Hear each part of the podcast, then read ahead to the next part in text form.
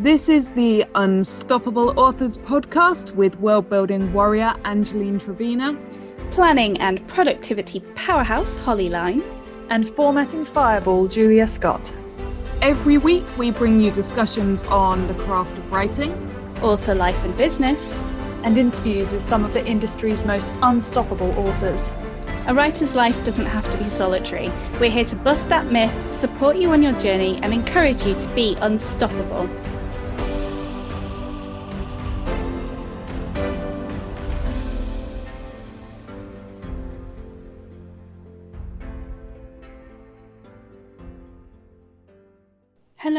Welcome to episode 170 of the Unstoppable Authors podcast. I'm your host, Holly Lyne, and today I have an interview with debut author Stephanie Shields. But before we get into the interview, uh, it's personal update time. And the last time I recorded a personal update for the podcast was before Christmas, so it has actually been a few weeks. Uh, obviously, given the time of year, a large chunk of that time was taken up with family things, and I took over a week off work completely, which was very nice. But pretty much as soon as the new year was done, I was ready to get going again. So I've been busy getting things in motion for taking on coaching clients and preparing for my five day Bright Beginnings challenge, which starts the day this episode airs. It's not too late, however, if you'd like to join in, you still can sign up. Uh, basically, each day this week, I'll be emailing out some motivation and advice and setting homework to help you get clear on what you want to accomplish in whatever time frame feels right for you at the moment, be it a week, a month, a quarter, or a year. And setting you the challenge of taking action to help you reach that goal. At the end of the week, there's a live Q&A on Zoom as well and a dedica- dedicated Discord server for ongoing accountability and support. Setting goals is all well and good, but the only way to accomplish them is to take action. So that's what the challenge is all about. It's completely free to join, and you can register for that at patreon.com forward slash hollyline, and I will put that link in the show notes as well. Speaking of Patreon, we have no new patrons this week, but a huge thank you to all of our current patrons who sponsor this show. We appreciate all of your support so, so much.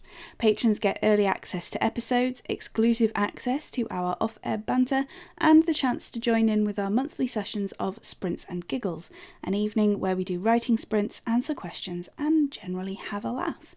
If you'd like to join in and also support the show, you can do so for just £3 a month at patreon.com forward slash unstoppable authors.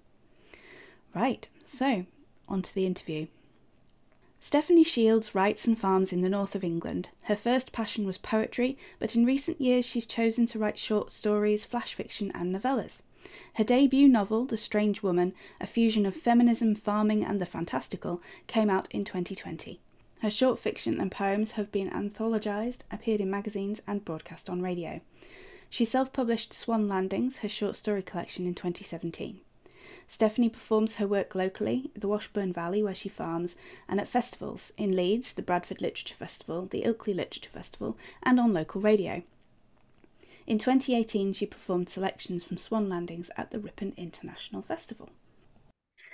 Hello and welcome to the podcast, Stephanie Shields. It's so lovely to have you here. Um, could you get us started by just introducing yourself and your books?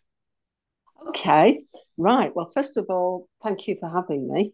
And um, as to my books, um, I've written two books. I've published them both self published or independently published. Mm-hmm. And um, the first one came out in 2017, and that was my, um, my book of short stories called Swan Landings.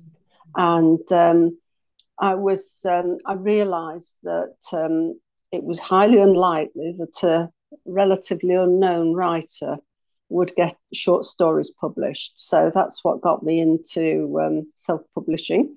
And then three years later, when I completed my first novel, uh, The Strange Woman, um, I, um, I kind of followed conventional wisdom and thought that I, um, I needed an agent. Everyone told me I needed an agent. So I um, I decided if I was going to have an agent, I, I'd put some effort into finding a good one. Perhaps I, I was a, a little over ambitious, but um, I went for I went through the writers and artists yearbook as you do, and um, picked out eight suitable ones who seemed to be all top London ones, and um, I actually got one response within 24 hours asking me um, to send the full. You know, you send your three chapters. They asked me to send um, the whole thing and could they have exclusive rights? And uh, this was the first week of lockdown, and uh, then um, uh, the res- the response after five people had deliberated was that there was uh, finally decided it wouldn't meet it wouldn't match their list. So mm-hmm. at this point, I I thought I could see things were going a bit haywire with COVID and lockdown back in March 20. And so I decided, having self published one and found it quite a pleasing experience, I would go for the second one. Mm-hmm. And so I, I published my, my first novel as well. And uh, that's The Strange Woman. Mm-hmm. Yeah. So uh, they're my two books. And mm-hmm. in the run up to that, I mean, I, have been writing since I was very, very young, but um, I, I'd um, certainly things got a lot more serious over about the last 15 years. And I got a number of short stories published and, and poems. I, I was originally um, very keen on writing poetry. And then 15 years ago, I started writing short stories. And then a novel came upon me almost, almost against my will. I, I couldn't be doing with that novel business. so there we are. Okay. Yeah. yeah. Mm. So um so you said you were you, you've been writing poetry for quite a long time. Um is that something from childhood or is it something that developed in your adulthood an interest in writing?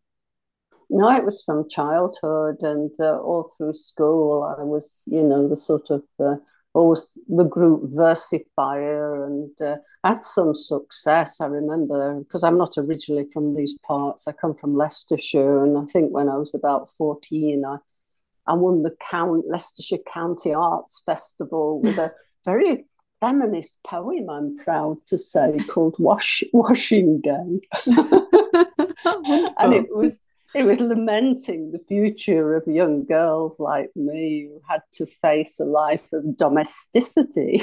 oh wow! yeah, yeah, uh, yeah. So because um, washing day was pretty hideous in those days, you know, it was the era of the twin tub. Mm-hmm. so anyway, yeah, yeah. I, I, mean that was in that was in my youth. I mean when I wrote more serious serious poetry as uh, you know as I got a wee bit older.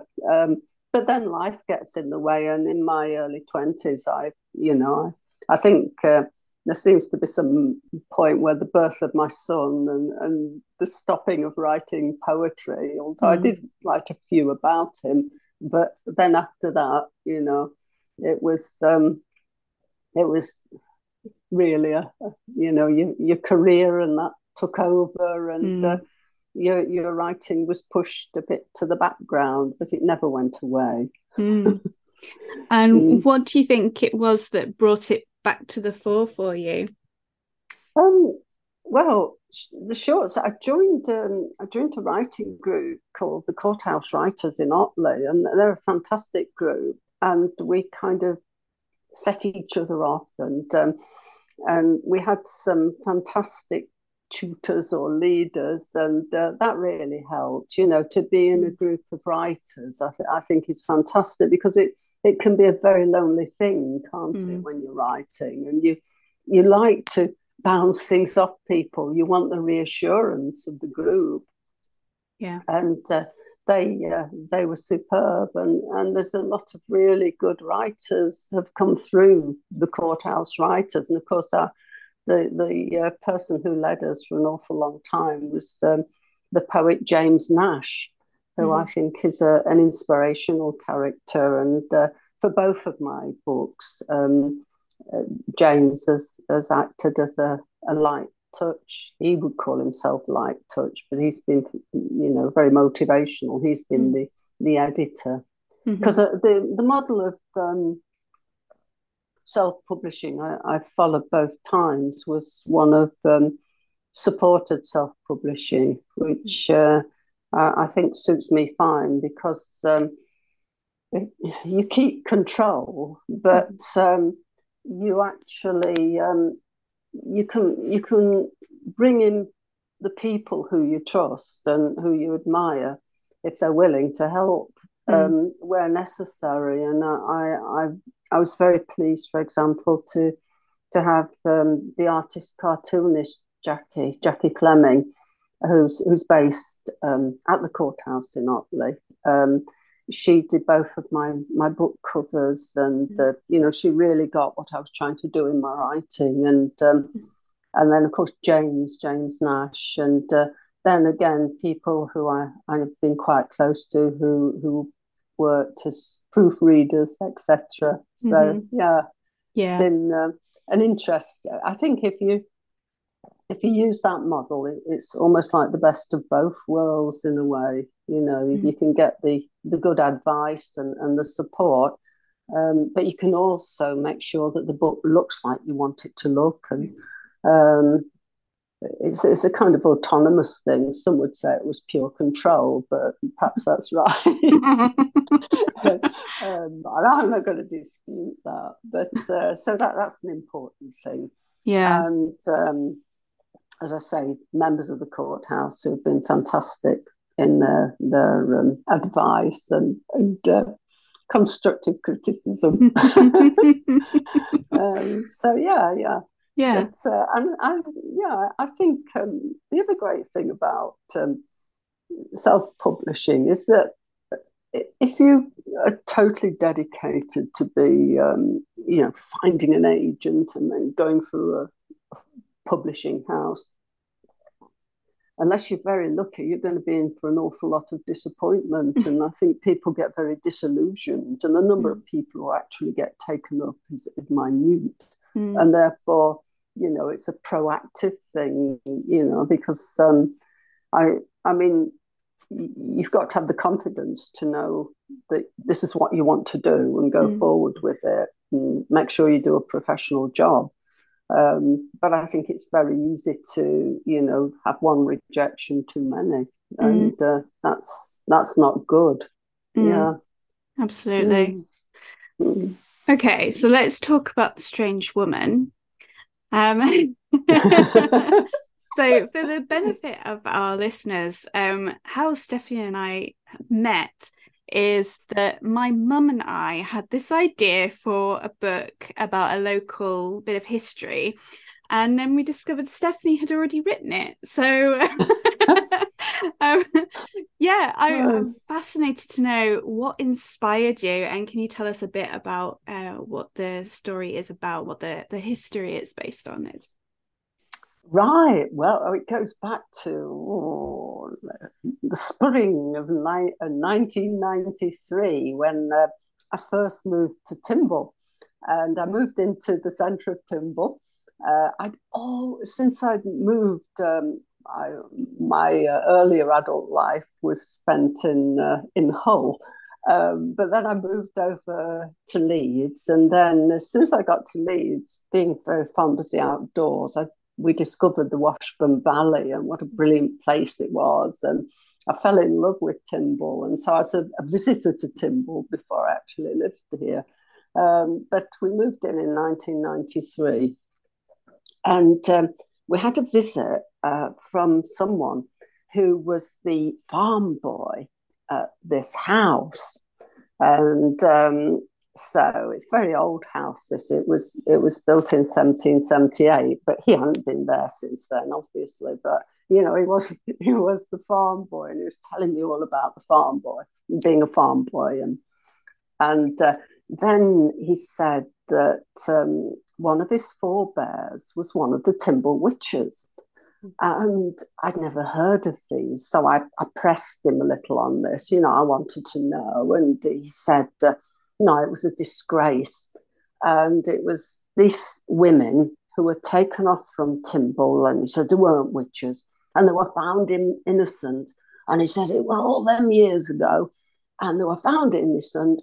And um, he says, and they're still called witches. They're still called the Timble witches. And um, I, I, my own background was, you know, through university and that was English literature and history, and and that period you know, from the end of, well, from Elizabeth's reign to James and what was happening um, to, especially to women in that period with the change. I mean, there's huge parallels with now, 400 years, because it's mm. This last August, it was the Quatercentenary, 400 years since the women were taken from Timble to York Castle, thrown into the, the jail and then stood trial in front of the um, the Red Judge of Westminster, who was the Assizes judge, and um, this they were taken twice. Um, they were tried twice, and in those days, if you were taken um, before the assizes a second time, accused of witchcraft, it was almost certain that you would hang, and that you'd be taken out from uh, York Jail to Knavesmire, and uh, you would meet what they used to call the three legged mare, which was the gallows. And so these seven women were accused of witchcraft by the local poet, a poet of national repute, um, Edward Fairfax. And he was a great favourite of, he dedicated his um, wonderful book to Queen Elizabeth. But James I, sixth of Scotland, when he came down and took over the throne, he absolutely adored Edward Fairfax's work, and so did his son. In fact, it's said that Charles I, when he was awaiting, when he was um, awaiting really his, his trial and execution, uh, he didn't know ultimately. I mean, he didn't know what the outcome would be, but ultimately was executed. Um, they didn't. He didn't know. Um, you know that. Well, Fairfax, for some reason, had uh, although he was toast of the court and, and very very popular, he retreated to Fewston um, and took up residence in a house. He did have a house here, but uh, he kind of hid himself away with his family. And um, in the summer, in June of um, 1621, a baby was born, baby Anne, um, at Newhall in Fewston. And three months later, um, she died. Infant mortality at the time was exceedingly high, so it was no surprise that she died. And um, so um, he um, he was very distressed, as was his wife Dorothy, and it was really about three weeks later that his um, oldest girl, Helen, started having these um, fits and visions and trances, and uh, she claimed possession and she in in her dreams um, she chose to accuse the local women, seven local women, of um, possessing her and causing this terrible harm. And she had visions of demons and the devil, and and now it's uh, we would look on this as some form of psychosis. Um, but her father who I think we can conclude he'd lost his muse, which is why he'd retreated north, took this very, very seriously and worked out a technique with Helen. And uh, while she was in trance, she would um, talk and, and have arguments with people and quite violent episodes. And he would be by her side writing down everything she said. And then she'd come out of trance and um, that she would say what she'd actually what had actually happened to cause her to say those things. So between them, they pieced together this this narrative, um, which was then ultimately published by Fairfax in his book, The Daemonologia. And that was really based on the transcripts, so all these notes that were presented um, in York.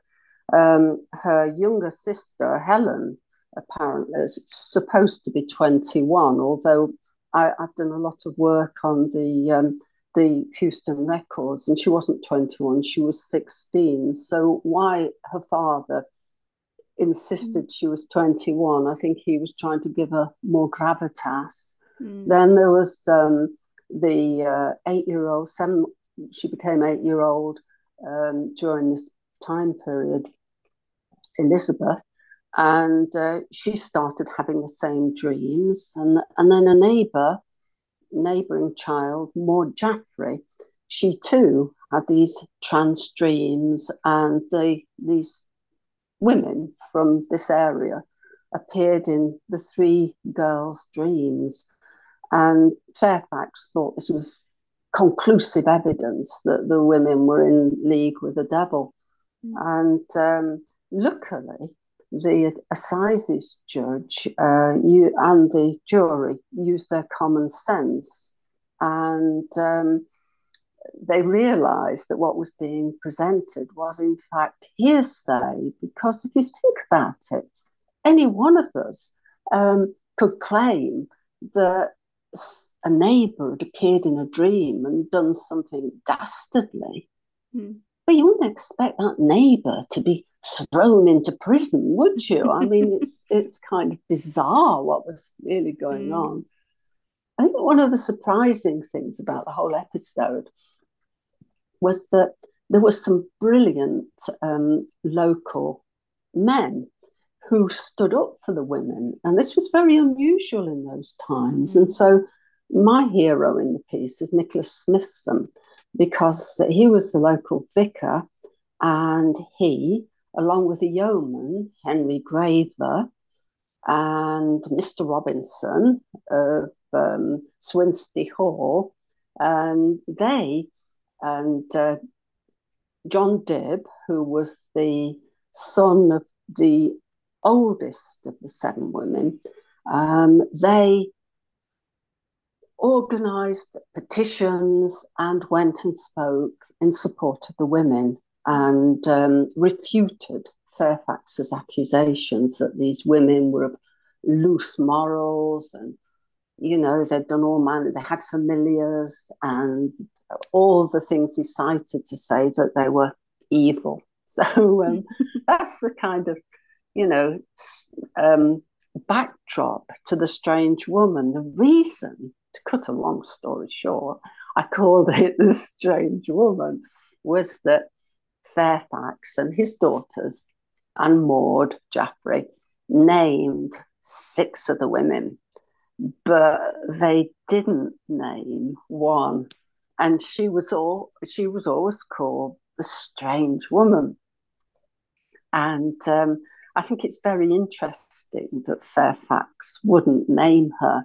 And that led me to be very, very suspicious so mm-hmm. um, my my I don't want to give any spoilers, but my my story very much hinges on the potential relationship because this is after all a fiction. It's based in fact, of course, mm-hmm. but I, I'm highly suspicious of Fairfax and his relationship with the seventh woman mm. and what was actually going on. So, but that's that's that's I guess only half the um, the novel because the um, other half is um, very much about modern times, and um, I was really interested in um, the concept of, of Timble as an entity, and it it is a place that wears its past very close to the surface and. Timble now in some ways is not it's very different of course but yeah, I I like the idea that there were certain um, well, certain themes running through life, and and that how much do things change? And so I I um, I decided um, I was inspired by a particular incident, but I I wondered about what if what if the witches hadn't alleged witches hadn't actually gone away and what if the strange woman was still an influence now? And um, so I, um, I invented her descendant. I called the strange woman Margaret Hall, and um, I invented a descendant, and that was Foster Hore. And uh, he's the main male character in the the second half, and I I um I made a love affair, and I decided a curmudgeonly Yorkshire farmer who's been deserted by his first wife. What he really needed um, was a very emancipated woman from Hebden Bridge. And uh, thus I, I started to weave the romance between Izzy who was trying to flee from uh, supply teaching, a young woman from Hebden Bridge who le- leaves her calling card, as it were. she's she's made up a make do a men business, and she puts her card in a hole in a stone uh, when she's out walking with her best mate, and Foster finds it, and it first of all falls in love with the idea of her, and uh, then Margaret has to make the forebear, who's uh, very in tune with Foster, decides to make an intervention. so that's the backdrop. Excellent. Mm-hmm. So, why you said you first came across the Timble Witches in um, when you first moved to the area in the nineties? Yeah. So why why write it now? What was it that that struck what um and made you write the book now? Well, um, it was I, over the years, and, and, of course, you know, I was I was working full time in in further education, and then I I wanted to take early retirement to write, and um, but I also keep sheep, and um, so I, was having a lot of time down near Timble Gill, which is our land on the south side, watching my flocks, and um, I I couldn't get these women out of my head. I became increasingly concerned about them because it, it's such a, a beautiful valley, and I thought how absolutely awful to be taken. It must have been for them. They'd have known nothing but this valley 400 years ago what would it in reality have been like to be taken from here and dragged or put on a cart, both, um, and taken to Hull, uh, sorry, York Jail. And um, I mean, just the logistics of the travel and the way the villagers would have pelted them with rocks and excrement and the whole belief that the world was mad and against you what did it feel like mm. to be those women? And so I, I, finally had the time to start researching it. And um, I did research at the Borthwick, and um, I also got a lot of information on the assizes and some of the cases that Smithson, Nicholas Smithson, the vicar, was involved in, other than the um, the Timble Witch trial. Um, and uh, I started to piece together as much as the history as I could, and I, I did feel compelled to write it, and it was it was that sense of the whole injustice of the times, the the vulnerability of these women. I mean, in those days, if you were, especially if you were female, if you were poor, um, particularly if you were beyond childbearing age, um, you were seen as surplus to society, and there was a, a strong element of um, pointing a finger at neighbours and keeping people in line by example. And anyone who was slightly odd, um, the women uh, were used to foraging for, for food, for wild things. Like um, I make a big feature of the bilberry in the book, but anything, mushrooms. There were, there were women who were hungry. Anyone foraging for sticks to keep warm. Um, this was the early days in enclosures, and these people, these poor people, were a nuisance. Um, you got the poor law coming in, and, and villagers were having to support the poor. And um, there was a lot of resentment about this. People didn't want to be taxed. And mm. I mean, the, the, the, parallels and the, the inequalities and the parallels with now are, are, are stunning. Mm. And um, it was that sense of, I, I think it's interesting that you can feel so so much solidarity mm. um, with women who were here 400 years ago. You just feel yeah. a great sense of indignation on their behalf, you mm. know.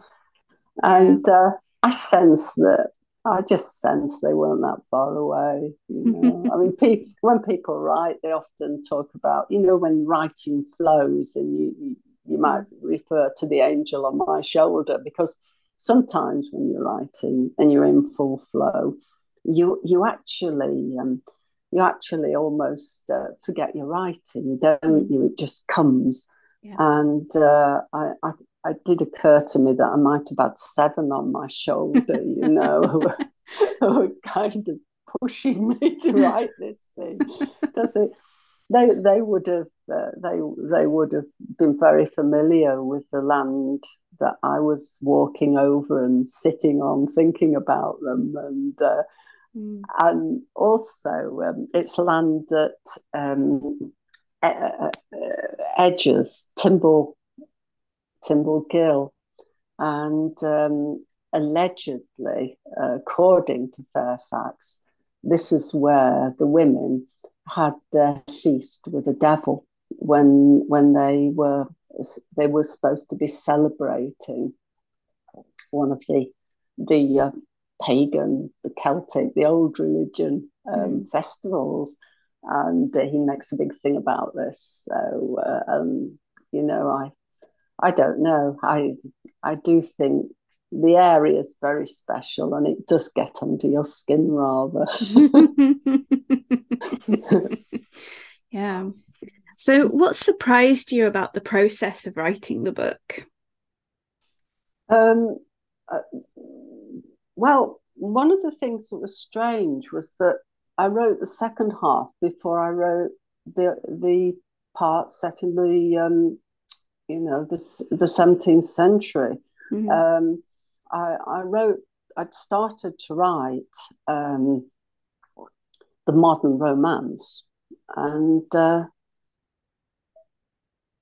I found my, my thoughts turning more and more to the interplay with the witches, which was the other story I wanted to write. And, mm-hmm. and then it it, kind of came together and, and the witches started appearing in the modern part, which is why, you know, I had to go back and, and do quite a lot of in depth research to get the history right because mm. I, you know, I, I, I wanted it to be as accurate as possible.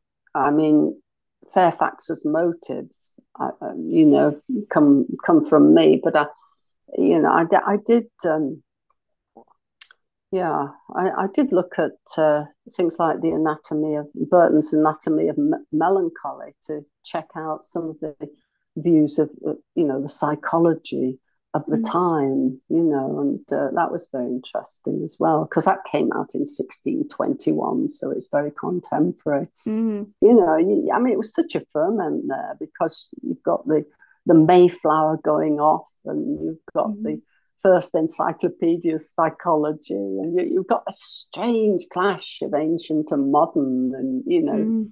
the odd person was quite rational. Of course, then the majority believed in witches. They did believe in witchcraft, mm. and um, you know, what we would now call professional people, doctors and lawyers, were all believing in witchcraft. So uh, it's it's one of those. yeah. What, yeah. What do you think was the most valuable lesson that you learned from writing the book? Mm. Hmm, that's, that's a really interesting question, isn't it? Um, I, th- I think probably keep a completely open mind, you know, because um, I, I did find um, as I was writing it, I was also still continuing to research lines of information, you know, and, and so if you found something that perhaps contradicted your assumptions, and it's very important for writing historical fiction, then then you've got to be prepared to you know go back and, and revise and mm. and um, I, th- I think one of the other things that surprised me was the the way the plot unfolded and I, I found myself researching things I never imagined I would. Mm. I found I had to do an awful lot of medical research, um, you know, like treatments for venereal disease um, in the 17th century and late 16th century, which I found, you know, I was going to very reputable historical medical tracks thinking, God, this is fantastic. They didn't do that, did they? you know? I was kind of all mouth and eyes, you know, thinking, mm. well, I didn't know that. and so gradually, the more you find out, so as each new episode um, unfolded, um, I had a, I had great fun. In fact, um, one of the final chapters I wrote um, was about the um, the midwife when um, when when Margaret had her child, the first Foster Hall, and I was very interested in like childbirth. How would it have been for the poor mm. in 1621? You know, and what if they'd given birth outdoors? And what were the herbal treatments? And what was the aftercare like? Mm-hmm. And um, I found myself deeply engrossed in breastfeeding. And what was it like? Um, I I gave um, they, they always say, you know, give, your main characters various challenges, see how they bear up. And so I gave um, Margaret Hall incredibly small nipples. and I thought, yeah, now there's an interesting. That's not something I thought I'd hear on this podcast. I, I, hope I, I hope I not. You'll be able to cut it. It's fine. and I thought, yeah, that's really interesting. What would that mean in 1621? and you can have a great deal of fascination with these, these small things, you know. Um, and um, with like um, Fairfax, Edward Fairfax, um, his uh, his great poem about the uh, the Crusades and the, the Jerusalem, and um, uh, it uh, yes, it it did occur to me that a lot of the um, the critics uh, uh, in the good, you know, they just thought he was marvelous. Um, his his work was so vivid. Um, because it was almost as if he was there. Mm. And um, I thought, well, he wouldn't have been there. And so it then came into my head, having done a fair bit on um, the poets of the time, um, and people like Donne and Jonson, etc., Marlowe.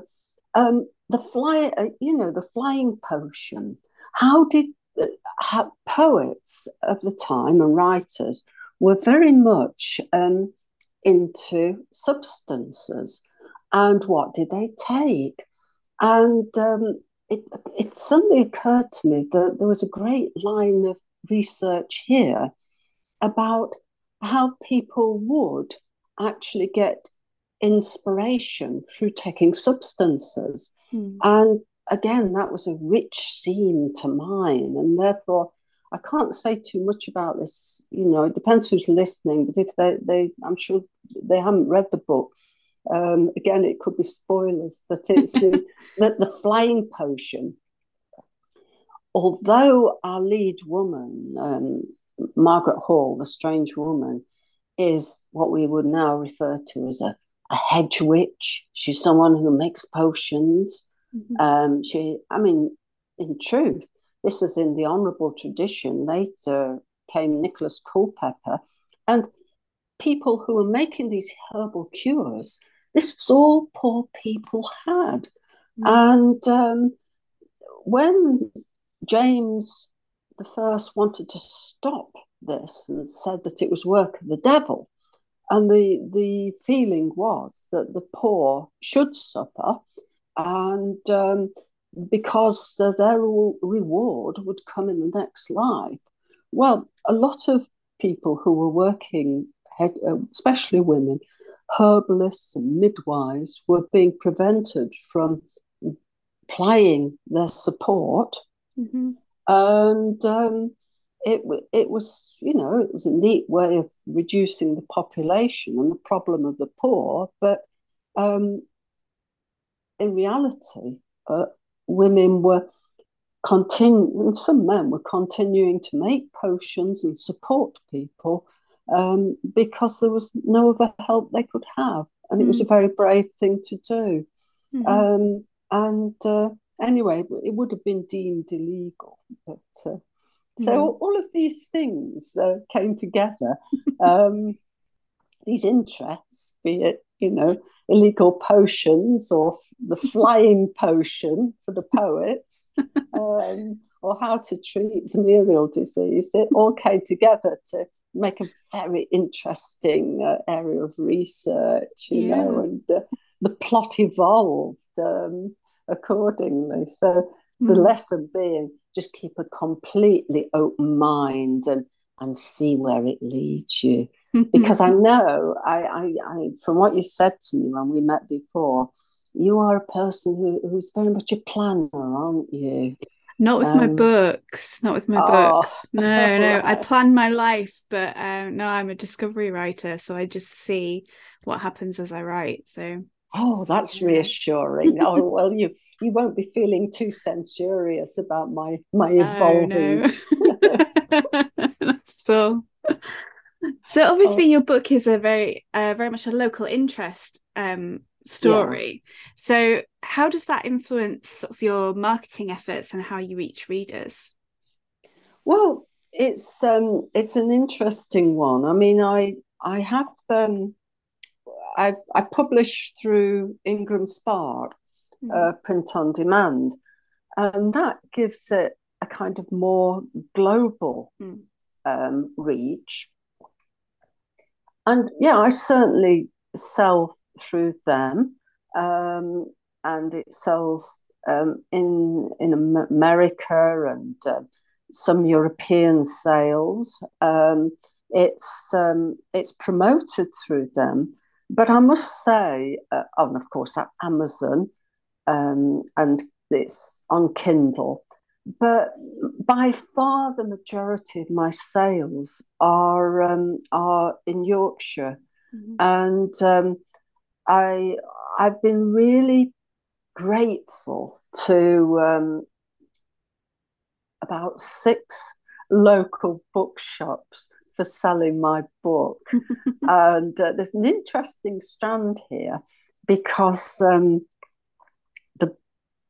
the independent bookshops, um, not all of them, as far as I can work out, are independent. Mm-hmm. But you do have some truly independent bookshops, and I don't like to generalize, and that would be wrong, but they're often run by very strong independent women who make their own choices.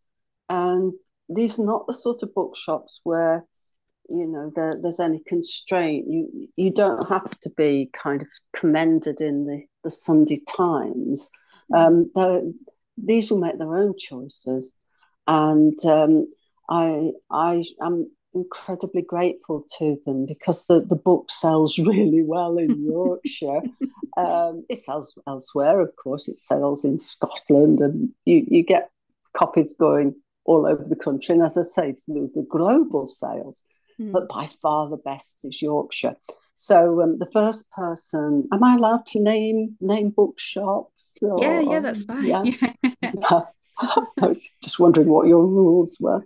But I mean, uh, my, the first person to take the book in a local bookshop was was Sarah in Bookshop in the Square Otley, and she's been fantastically supportive. And then one day, um, uh, the Diane Park from the Wave of Nostalgia in Haworth walked in and saw the book and um, asked Sarah for my details, and and then she started to sell it then Linda at the Stripy Badger in Grassington, mm-hmm. and uh, the Tanya over in Settle, and so it goes on. It sort yeah. of snowballs because, um, but these are very independent women, and, and the Heritage Centre and Pendle Heritage have also sold it. So, mm-hmm. yeah. So, but I do find that, that there's um, a, a lot of um, interest in Yorkshire. It, it, tends to be almost a cult book in Yorkshire. I get people writing to me. It's very nice. I'm, yeah. I'm really thrilled. Yeah, yeah. So, did I, you I think... take the initiative in getting into that first bookshop, and then it it spiraled from there? Yes, I did. I I, I um, emailed Sarah, and she emailed back and said she would have it. She was very interested, and she took a small number at first, and then that's increased. And mm-hmm. and um, I mean, my goodness, Diane over in um, Haworth, she's she's in in twelve months, she's sold three hundred copies, which is extraordinary for one mm. bookshop, you mm-hmm. know, and and so that's really really good mm. um, and again it just brisk sales at the stripy badger and uh, it's very nice too because like linda at the stripy badger her um, her book club she has two book clubs associated with the stripy badger and um, lovely coffee shop and everything and and they've done it as the, i think i was their november book of the month and, oh lovely uh, yes, yeah quite a few book clubs have done it mm. yeah so but I, I think the key for self publishing, um, my the sort of book I've written um, mm. is is trying to get it into the local bookshops. Mm. Yeah, yeah, that's but obviously been really successful for you.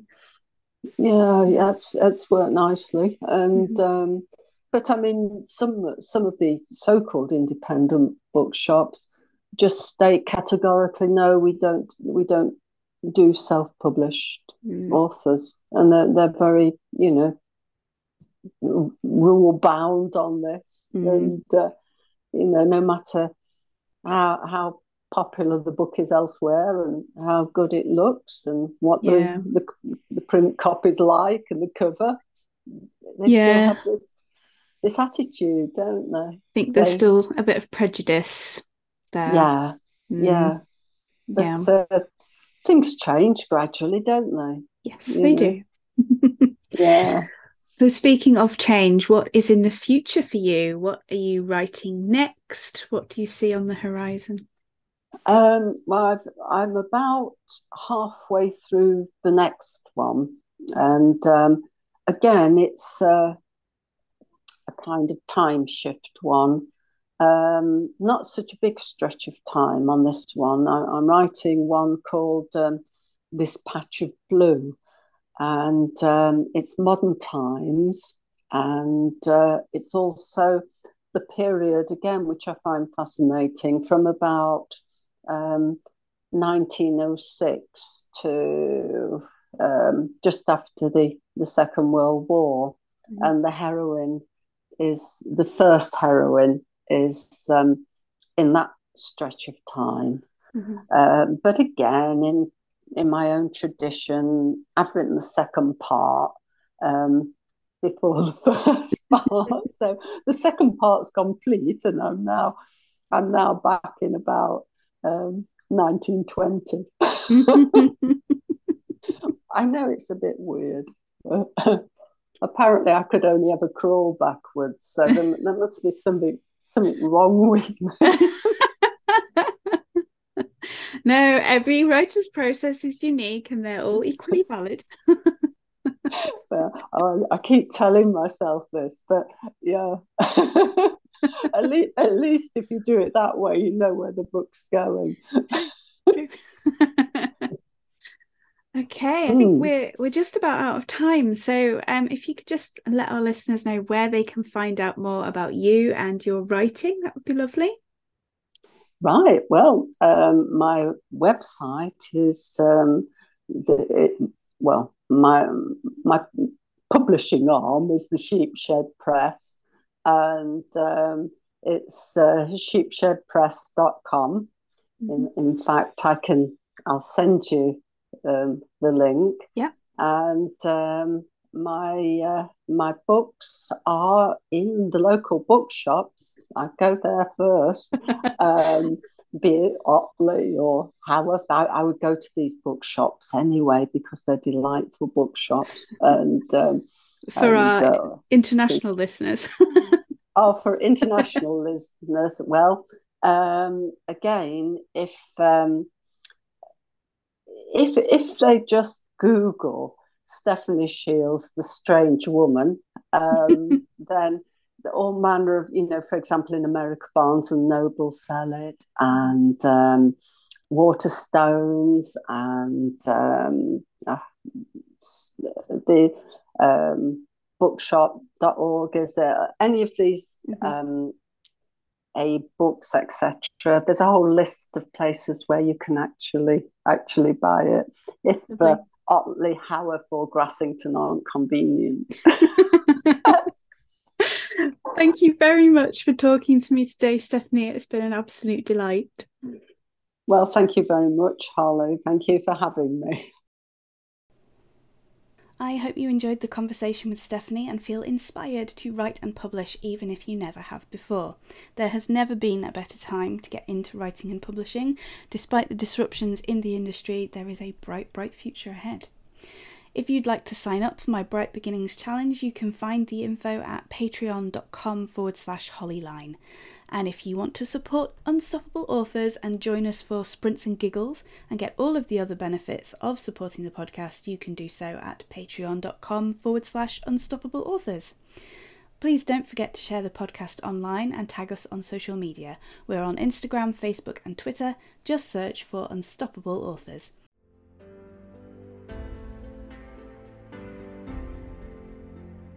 Thanks for listening to this episode of the Unstoppable Authors podcast. We'll be back next week with more of our tenacity and worldly wisdom.